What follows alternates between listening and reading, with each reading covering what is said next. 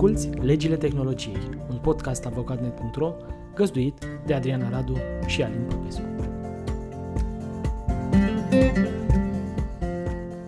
Cu câteva luni în urmă, milioane de telespectatori în Corea de Sud urmăreau canalul MBN pentru știri. În prima parte a știrilor, una dintre vedetele postului, Kim Jo-a, a început să treacă prin titlurile zilei și povestea și povestea o listă relativ, să zicem, normală de povești pentru sfârșitul anului 2020, plină, așa cum v-ați aștepta, de COVID și alte asemenea. Cu toate astea, acel buletin de știri a fost special, deoarece doamna nu era de fapt pe ecran. În schimb, fusese înlocuită de o versiune deepfake a prezentatoarei în cauză, o copie generată de computer care îi uh, reflecta perfect vocea, gesturile și expresiile faciale. Telespectatorii au fost informați în prealabil că acest lucru se va întâmpla, iar mass media din uh, Corea de Sud a raportat un răspuns mixt al telespectatorilor la întâmplarea asta, în timp ce unii oameni au fost uimiți de cât de realist era totul construit, alții au spus că sunt îngrijorați că adevărata Kim Jo-a ar putea să-și piardă slujba. Am tot vorbit în trecut despre deepfakes și modul în care se creează sau evoluează această tehnologie, așa că astăzi ne-am gândit să vă povestim uh, câteva dintre aplicații, despre câteva dintre aplicațiile ei pe care uh, cu siguranță le vom vedea în uh, lunile sau anii următori. Și uite, una pe care recunosc că am încercat-o și eu, n-am ajuns chiar până la nivelul ăla, dar a început așa nivelul, uh, conversații cu rudele și prietenii decedați de mult timp. Teoretic nu e complicat să zicem deloc. Dacă stăm să punem cap la cap câteva din știrile ultimelor săptămâni, ați văzut probabil că un site care se cheamă MyHeritage a făcut public o aplicație care animează și colorează poze, cred că se cheamă My Nostalgia sau parcă așa era Adriana, nu? Parcă. Da? Nu, nu știu cum uh, se e, cheamă, dar e acolo pe site. Exact. Ce faci, de fapt, e o poză cu cât mai veche, cu atât mai bine, că alea noi deja ai vorbit cu oamenii, alea vechi. Nu mai au așa impact. Nu. Exact, da. Eu am luat o poză a bunicilor mei, care erau foarte tineri în perioada aia, ei erau născuți undeva în 20, în anii 20, unul și celălalt. Poza probabil era făcută la sfârșitul anilor 30, începutul anilor 40. Am încărcat poza acolo, și a, aplicația a transformat fiecare poză, pe lângă faptul că o poți colora să arate, eu știu, uh, actual, așa să zicem, Uh, aplicația a transformat fiecare poză, fiecare chip în, într-o, uh, într-un videoclip de 15 secunde uh, care, culmea, și zâmbea. Deci cumva au transformat persoana respectivă într-un din poză într-un chip, surprins într-un videoclip cu tot felul de expresii faciale. Bineînțeles, în spate e toată tehnologia asta deepfake pe care, încă o dată, v-am tot Uh, povestit-o în trecut, nu e cazul să repetăm ideea, dar uh, dacă stăm să ne gândim așa foarte, foarte sincer vorbind, uh, în momentul ăsta poți să-ți readuci la viață cumva străbunii, să zicem așa, da. și să te uiți la ei cum zâmbesc sau cum se uită la tine nu văd de ce într-o, într-o uh, perioadă foarte, foarte scurtă de acum înainte o să și vorbească niște lucruri, probabil niște lucruri pe care le poți pune tu în gura lor, evident, o să citească niște texte sau o să-ți facă diverse chestii.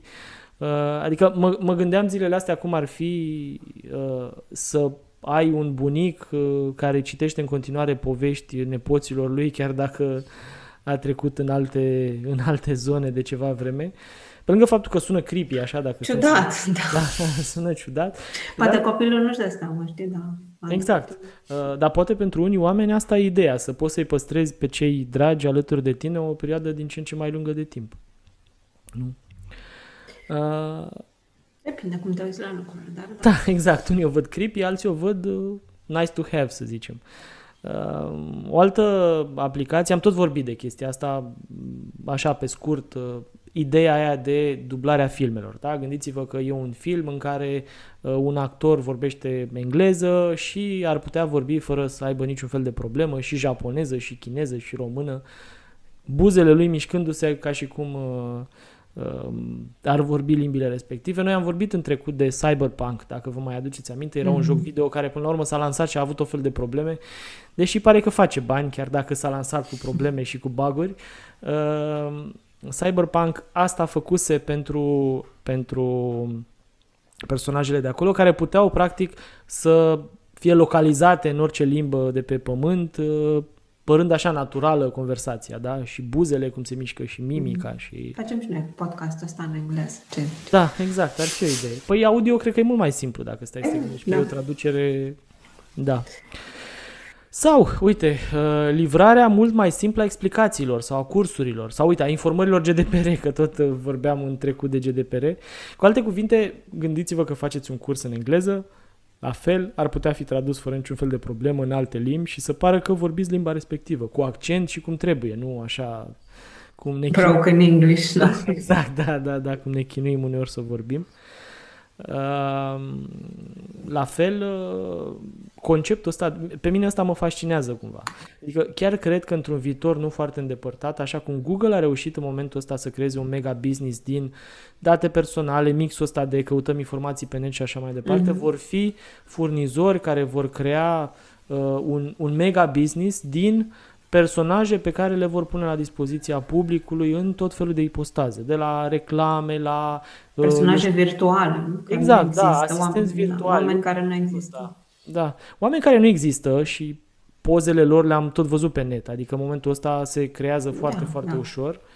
Uh, și oamenii ăia animați pot să facă tot felul de lucruri. Și gândiți-vă dacă acum să fii impresarul cuiva înseamnă că tu iei, nu știu, 10% din banii pe care îi obține persoana respectivă în urma cântărilor sau știu ce face ea, uh, roluri și așa mai departe, în viitor nu o să mai obții doar 10%, o să obții 100% pentru că persoana aia, dat fiindcă nu există, e... Da. Mă rog, Dar chiar drept... ce ești? Că nici nu știu dacă te mai numești impresar. Te numești Stăpân. Cam așa te numești stăpân. O să te numești creator. da. Citeam aseară în New York Times, era un articol foarte interesant cu I am your creator, așa se chema. Mm. Și pornea cumva de la ideea asta, mă rog, se ducea într-o altă direcție, dar povestea exact ideea că la un dat suntem atât de nebuniți să ne dăm viețile public uh, în tot felul de medii de genul ăsta ca să ne placă oamenii, încât ok, poate nu te place soția, poate nu te plac copiii, poate nu te plac părinții pe ce spui tu acolo, dar sigur, sigur în lumea asta o să găsești pe cineva care să dea like. Mai ai o șansă, nu? da, da, da. E, cu ăștia virtuali îți dai seama cum o să fie like-urile, adică vorbim uh, despre foarte, foarte multe lucruri aici. Uh, Uh, dar agenția asta de reprezentare, nu știu cum să-i spunem, care, așa cum zici tu, nu, nu mai e o agenție, e de fapt un creator, așa, un fel da, de da, Dumnezeu da, artist. Da. Uh, chiar cred că o să se îmbogățească foarte mulți oameni făcând asta și, într-o formă sau alta, lucrul ăsta s-ar putea să ne aducă ori mai multă culoare în viață, ori, ori să scoată culoarea din viața noastră, pentru că chestiile astea artificiale, mă rog, uh, eu, eu nu sunt printre oamenii care cred că nu o să aibă uh, Uh, puterea să-ți transmită empatie sau alte lucruri. Nu, chiar cred că astea se pot emula software vorbind. Cred totuși că uh, interacțiunea umană e, ce o să, e, e lucrul la care o să ne ajute foarte mult în viitor. Interacțiunea asta artificială o să ne ajute cu siguranță, s-ar putea să ne dea fix ce vrem, dar uitați-vă ce ni s-a întâmplat în ultima vreme când am căpătat doar ce vrem. Ne-am dus în bula noastră doar pentru că oamenii ailalți gândeau la fel ca noi. E, în viitor și dacă vrem să... acolo emoții fake. Exact, da, da. Atunci o să te uiți la televizoare cu emoții fake, o să faci, adică fake-ul o să fie cumva uh, nou normal, nu știu cum să-i zic. Da, e, da. E o discuție întreagă aici, da. E, uh, am tot văzut în America cel puțin, s-a pornit o dezbatere destul de uh, largă în ultima săptămână. A apărut un videoclip cu Tom Cruise pe TikTok, care de fapt nu era Tom Cruise, era un alt domn uh, care îl impersona, să zicem așa, pe Tom Cruise, dar folosind uh, tehnologia asta f- își crease fața lui Tom Cruise și avea gesturile lui și așa mai departe. E, și la american s-a pornit o, o discuție întreagă, băi, avem nevoie de legislație nouă, Uh, pentru că vrem să ne protejăm uh, chipul, uh, străbunii și alte lucruri de genul ăsta, să nu ne trezim că uh, ne fură cineva imaginea și face cu ea tot felul de lucruri. Și uh, uite, ne-am uitat, Adriana, în legislația de la noi, nu? Să ne da, da, da, da. Am mai discutat odată, am mai pe scurt da, cumva da, de ce da, zice da. legislația de la noi, o legislație care mi se pare că are răspunsuri la destul de multe lucruri. Da, uite, citind acum în nota asta, codul civil cel puțin, recunosc că n-am mai trecut de mult prin articolele alea pe care o să le citim acum, mm-hmm, dar mm-hmm. citindu-le în nota asta o să vedeți că au sens. Da. Și nu știu dacă s-au gândit oamenii ăia când le-au făcut fix la situația de acum, probabil că s-au gândit la niște situații mai neau și așa, că totuși uh, codul ăsta civil e 2009, 2008, când a fost? 2011 a intrat în vigoare. Bun, da, perioada în care a fost creat e 2008, 2009, 2010. Da, da? În timpul erei noastre.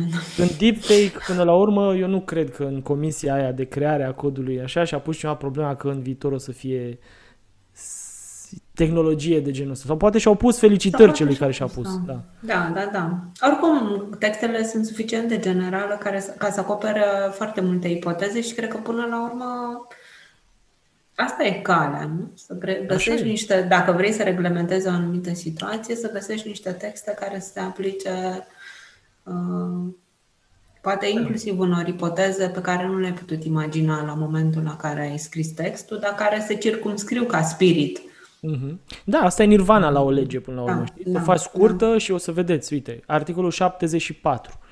Poate fi considerată ca atingere adusă vieții private, mă rog, există acolo un uh, întreg concept al vieții private și atingerii aduse vieții private, dar poate fi considerată ca atingere adusă vieții private la litera H utilizarea cu rea credință a numelui, imaginii, vocii sau asemănării cu o altă persoană. Asemănarea mi se pare că e... Exact, exact, da. Bine, aici puteți să gândiți că vremuri că eu mă îmbrac și mă...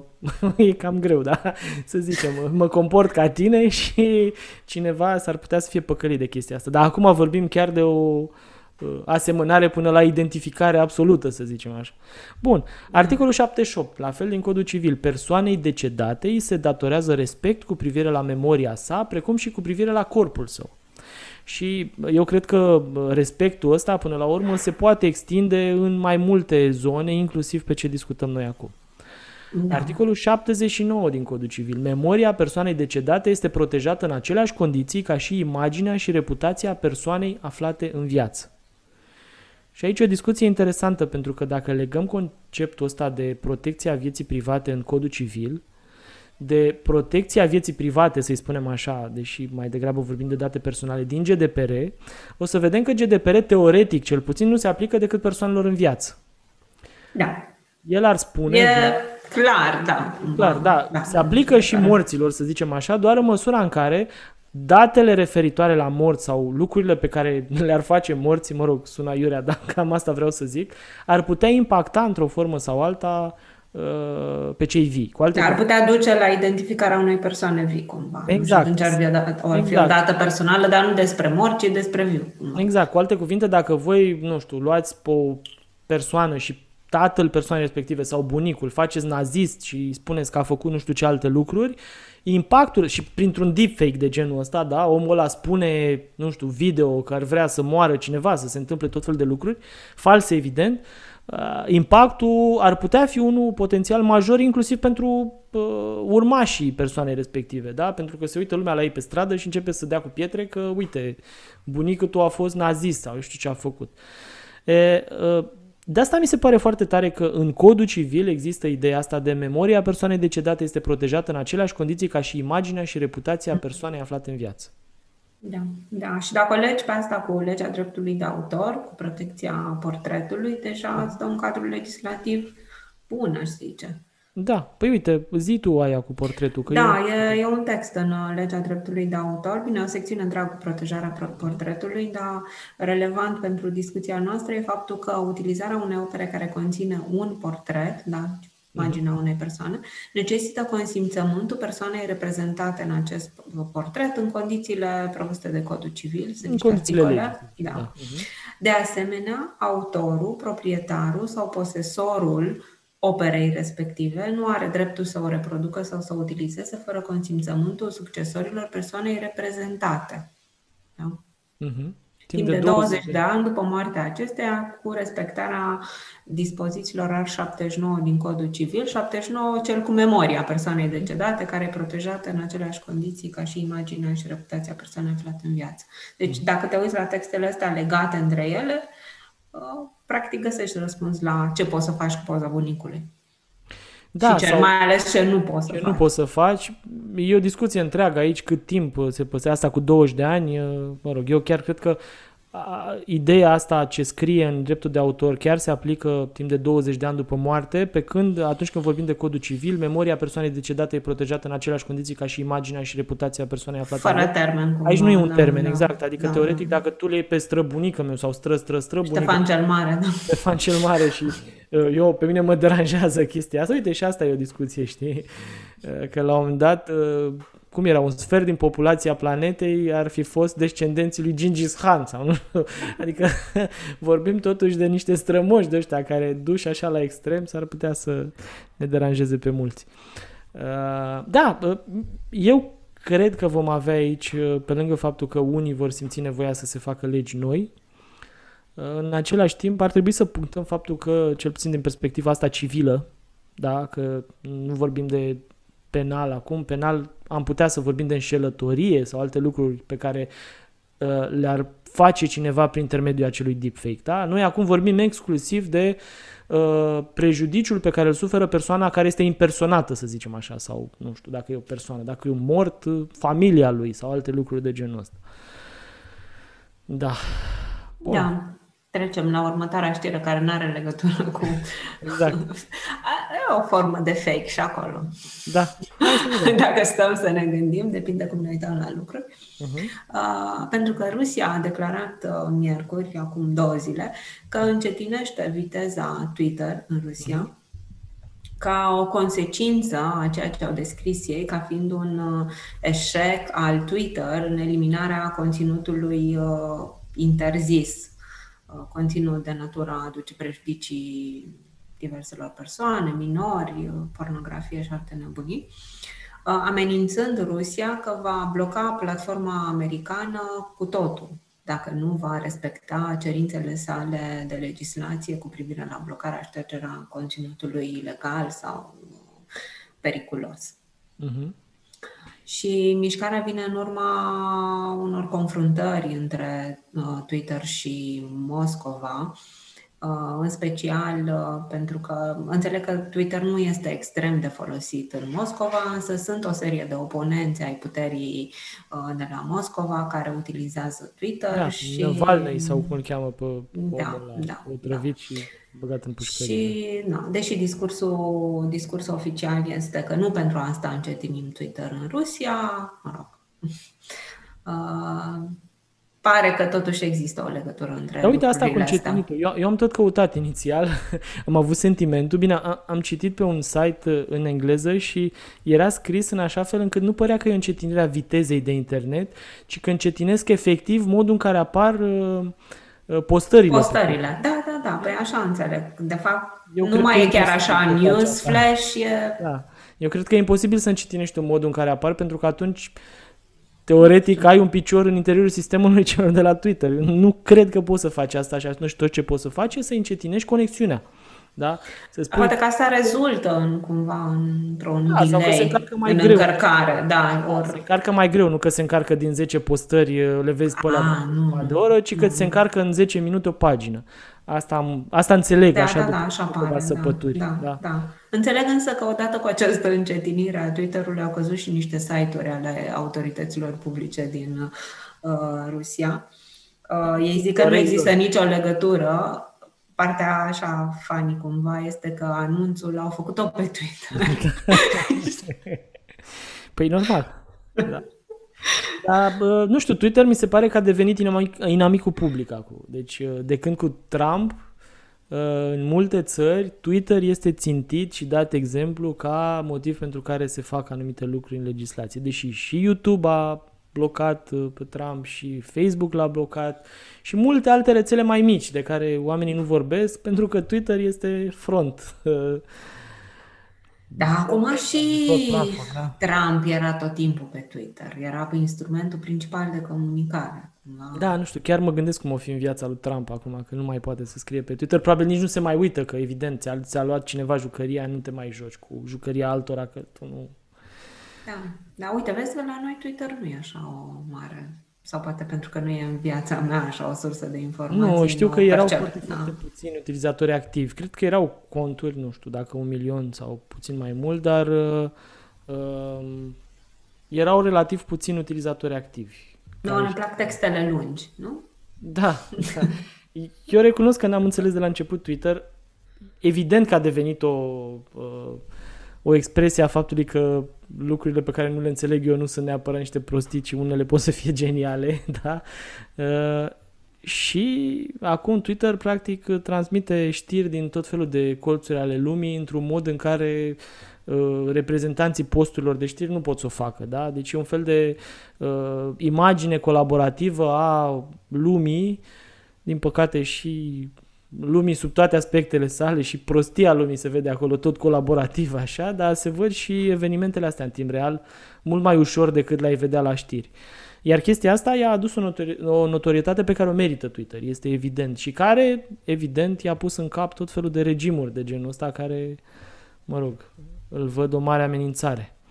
Uh, uite, tot amenințare, că tot vorbeam. Apropo, uh, nu știu dacă am povestit despre lucrul ăsta, americanii au cam renunțat cumva la Um, banarea TikTok după ce... Așa pare, nu mai e de interes. Da, inclusiv Oracle. Nu pentru presă, că, nu știu. Oracle care spunea că o să cumpere, dacă ții minte, și era o discuție mm-hmm. întreagă acolo. Cum? Ce Acum face, a zis că nu mai e cazul. Deci vorbim practic de niște pași înapoi până spre uh, reluarea situației la forma ei inițială, să zicem așa.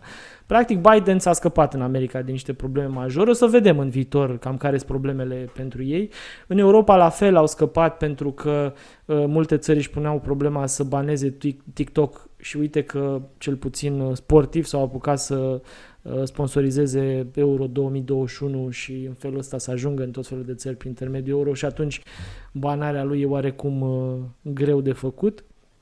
Uh, tot despre Biden vorbim în știrea următoare. Biden e compania mama a TikTok, da? V-am tot povestit, cu un acționariat oarecum din China. Înțeleg că omul nu e chiar uh, prezident în momentul ăsta al Chinei, dar discuția a fost întreagă uh, legată de faptul că ar răspunde la comenzile Chinei și că datele pe care le colectează și le prelucrează TikTok ar trece și prin servere chinezești și așa mai departe. Uh, se pare că TikTok a recrutat, uh, ByteDance, compania mama, a recrutat aproximativ 2000 de oameni care vor lucra în divizia de jocuri a companiei. Uh, ca să înțelegeți dimensiunea industriei, uh, piața chinezească de jocuri a generat venituri de 40,85 de miliarde de dolari în 2020 față de piața americană care a generat 36, deci 37 de miliarde. Cu alte cuvinte, vorbim de o industrie cu 10% mai mare decât industria americană a jocurilor online.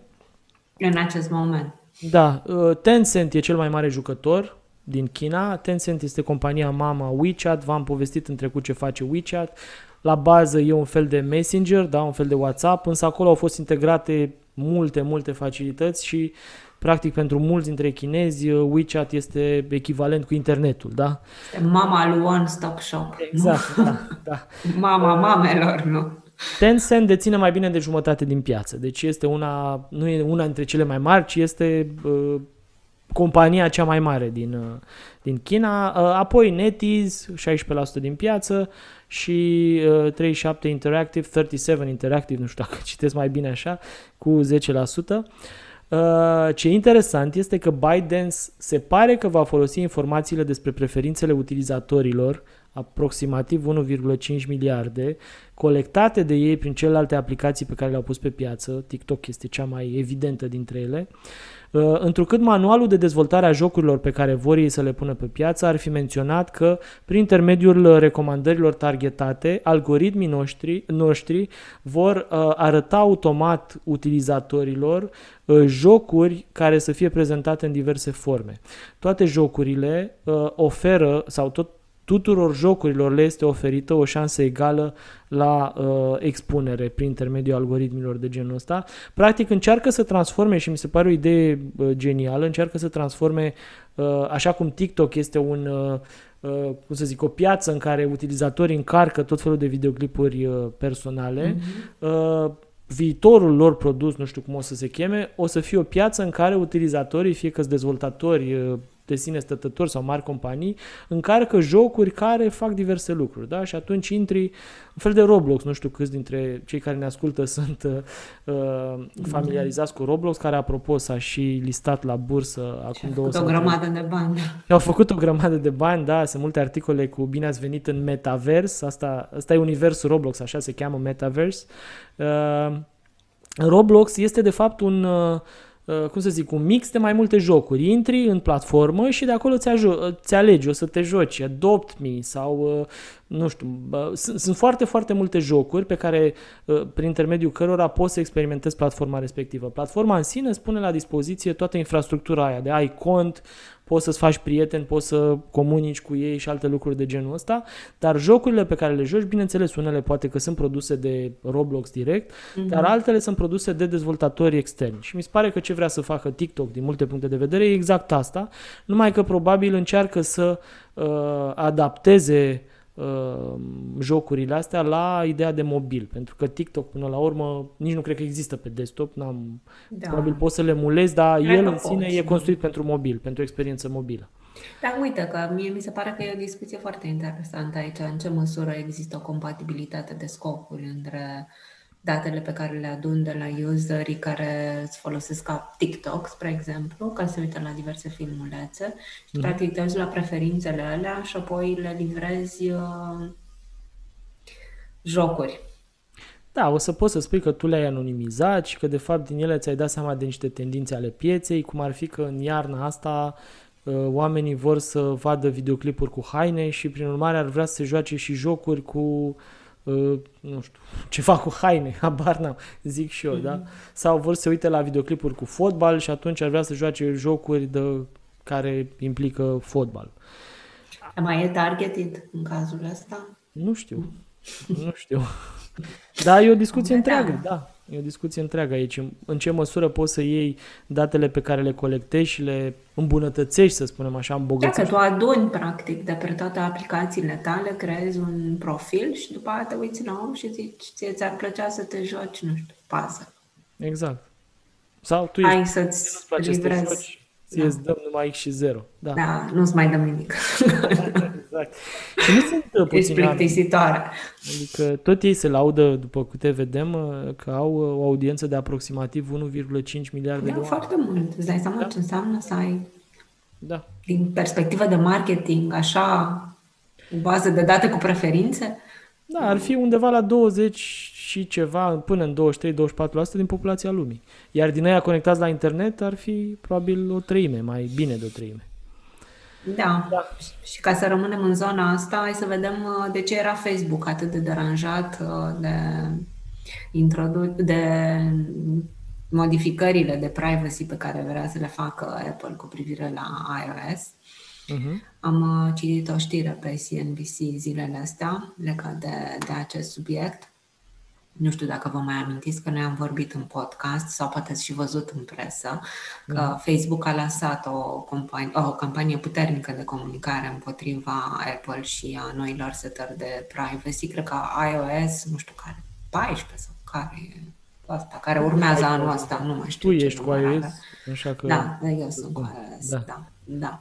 Ce vrea să introducă Apple în esență e că atunci când utilizatorul accesează o aplicație, să-i se ceară consimțământul pentru colectarea și utilizarea de către respectiva aplicație în scop de monitorizare a unui, a unui cod care se cheamă IDFA. E codul care se atribuie oricărui utilizator de iPhone sau iPad sau alte produse uh-huh. mobile ale lui Apple.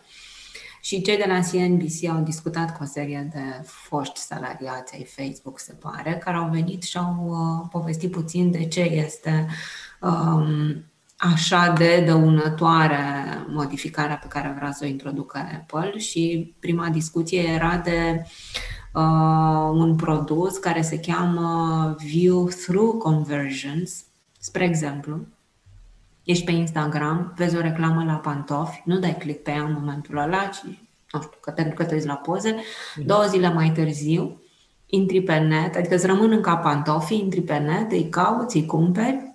Ce se întâmplă e că magazinul online de la care ai cumpărat îți înregistrează acest um, IDFA, hai să zicem, uh-huh. uh, îl trimite către Facebook, da, uh-huh. identificatorul ăsta. Facebook verifică dacă ți-a livrat reclama respectivă și dacă ți-a livrat-o, practic, se consideră că uh, a fost o reclamă relevantă și eficientă nu? pentru magazinul online, pentru că tocmai te-a dus pe site-ul ăsta. Uh-huh. Uh, înțeleg că e pe undeva pe la 10% din veniturile Facebook uh, vin de aici, din uh, metricul ăsta de view through conversions și se așteaptă ei să le scadă undeva, undeva spre 50% dacă nu vor mai putea să facă chestia asta. În fine, nu pare așa un capăt de țară, 50% din 10%, dar oricum, cred că sunt ceva bani. Uh-huh. Uh, o alt, un alt serviciu care se cheamă Audience Network, prin acest serviciu se livrează publicitate în aplicații non-Facebook. Da? Uh-huh. Pe baza însă unor date adunate de useri uh, din aplicațiile Facebook. Uh, spre exemplu, uh, eu sunt un producător de tricouri și vreau să livrez publicitate către utilizatori de jocuri, că tot am fost în zona asta mhm. de jocuri, din București, nu știu, dau acolo un metric vârstă 18-36 de ani. Practic, firma asta folosește datele adunate de Facebook să livreze publicitate către un utilizator relevant care joacă, nu știu, zi tu, Roblox. Roblox, Roblox da. Age of Magic, că tot uh-huh. eu cunoscut. Da. Și Facebook împarte banii ăștia din uh, adunați din publicitate cu producătorul jocului. Și se pare că lucrul ăsta nu se va mai putea face odată ce Apple introduce noile modificări fără consimțământul userului și știm cu toții că nu e așa de ușor de obținut. Că userul nu prea își dă consimțământ. Da, da. Păi, da. dacă stăm să ne uităm, mă rog, poate o să vorbim într-un uh, podcast viitor uh, și intenția Google, printre altele, este tocmai să elimine genul ăsta de situații în care se face tracking de către third party, cum e Facebook, pe tot felul de alte site-uri, da? Da, ei nici nu vor mai putea să facă asta. Spre exemplu, nu, voi, nu vor mai putea să colecteze date despre utilizatorii iPhone în afara aplicațiilor Facebook. Mm-hmm. Da, și uite că... Fără e, consimțământ, din nou. Ce e, e foarte interesant este că, vezi, uh, n-au o campanie de genul ăsta împotriva Google sau nu o atât de vocală cum o au împotriva Apple, pe care probabil că își permit să-l atace, dat fiindcă cu Google, după cum am mai discutat și noi în trecut, au avut tot felul de colaborări în care și-au împărțit bani, piețe, alte lucruri de genul ăsta. Probabil că nu. Acum speculăm, dar imaginez că dacă se găsește o metodă, se pot înțelege în legătură cu metoda respectivă. Nu? Da. Dar oricum și în legătură cu ce vrea să facă Google, cu faptul că nu vor, vor să nu mai permită third party cookies în Chrome, Înțeleg că e și aici o mare discuție, pentru că lumea zice că sistemul, de fapt, lumea, presa, ce a apărut în presă, e că sistemul pe care vrea să-l facă Google, de fapt, nu este semnificativ mai uh, uh, puțin intruziv. Uh-huh. Este doar sub controlul lor mai mult decât Exact. Da, așa e. Acum o să vedem. Acolo e o discuție întreagă. Sunt foarte mulți care acuză inclusiv de practici anticoncurențiale. Cu alte cuvinte, vrei să ai doar tu acces la piață și noi să nu avem. Exact asta, da, da, da. Adică până acum avem third party cookies, third party cookies care sunt de la o multitudine de uh-huh. terți, da? Da, și e o discuție. nu vom acolo. mai avea asta, vom avea niște segmentări făcute doar de unul. Da, o să vedem. Oricum, nu știu ce o să avem. Google o să beneficiază vedem, de lucru, faptul da. că el are o legătură directă cu foarte mulți utilizatori, nu neapărat prin intermediul browserului. Da? Că browserul e browser, te lasă să vezi orice site. Pe de altă parte, vorbim de șapte servicii ale Google care au peste un miliard de utilizatori activi în fiecare lună. Serviciile astea îi aduc lui Google suficient leverage, să zicem, ca să poată interacționa cu utilizatorii ăștia fără să aibă niște nevoi uh, majore, așa, uh, apropo de urmărirea istoricurilor lor de navigare sau alte chestii de astea, pentru că multe din informațiile alea pot fi obținute și pe alte căi. Despre asta e discuția. Da, chiar sunt curios cum o să evolueze tot uh, contextul ăla și poate chiar, uite, săptămâna viitoare uh, discutăm și despre Google și despre perspectiva pe care o aduce 2022, că atunci se pare că mm-hmm. Chrome o să dispară ideea asta de tracking și uh, publicitatea așa cum o știm noi, bazată pe cookie-uri și pe toate tehnologiile astea care au în spate cookie-uri, ar putea să dispară. Așa. Dar ce zici, vom avea și privacy regulation până atunci? Eu nu cred. Nu cred pentru că... se pare că o să fie dificil pentru ei. Adică nu știu dacă vor lansa ceva până nu va, până nu va fi adoptat privacy. Nu știu. Da, acum dacă te pui în papucii lor, uh, legislații de genul ăsta, Europa e o piață. Da? Gândește-te la lumea asta ca o piață cu 4,5 miliarde de oameni conectați la internet. Europa înseamnă 600 de milioane, 500 de milioane din oamenii ăștia. Mai sunt alte piețe care sunt la fel interesante pentru ei. Ok, China nu e juicy pentru că dintr-o perspectivă anume nu poți să faci lucruri acolo. Este, dar n-ai voie. Exact. India, teoretic, este în continuare o piață interesantă. America de Nord este o piață, America de Sud este și ea o piață da. foarte mare, cu Brazilia extrem de mare. Rusia pare a fi o piață interesantă, nu vezi niște probleme majore cu Google în Rusia, poate cu YouTube, dar niște probleme punctuale, dar, mă rog, Google încet, încet și în Rusia a reușit cumva să depășească complexul ăla pe care îl avea pe piața rusă, ca și în Polonia, spre exemplu, da? Da, da, așa că oricum privacy nu e așa un subiect. Exact. Oarecum, nu știu ce să zic, dar da. Google nu a reușit Europa, să se infiltreze așa în piața din Rusia încet încet și să nu mai fie doar copilul care se uită la Yandex, uh, marele gigant rus care face tot fel de lucruri. La fel cum spuneam în Polonia, pe vremuri, grupul Onet, onet.pl se cheamă, deținea peste jumătate la 100 din piață. Da? Cred că încet, încet, uh, modul în care a construit Google lucrurile și cu Android și cu toate serviciile lui l-a ajutat să intre și în piețele astea într-o formă foarte interesantă. Și de-aia stau și mă gândesc că, nu știu, în perspectiva așa, uh, chiar e interesant cum o să evolueze lucrurile aici. Chiar e interesant. Poate facem un podcast despre asta. Da, o să încercăm să facem.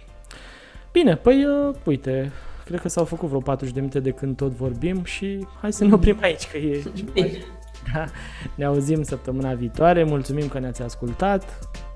O săptămână frumoasă să aveți. Weekend frumos. La revedere!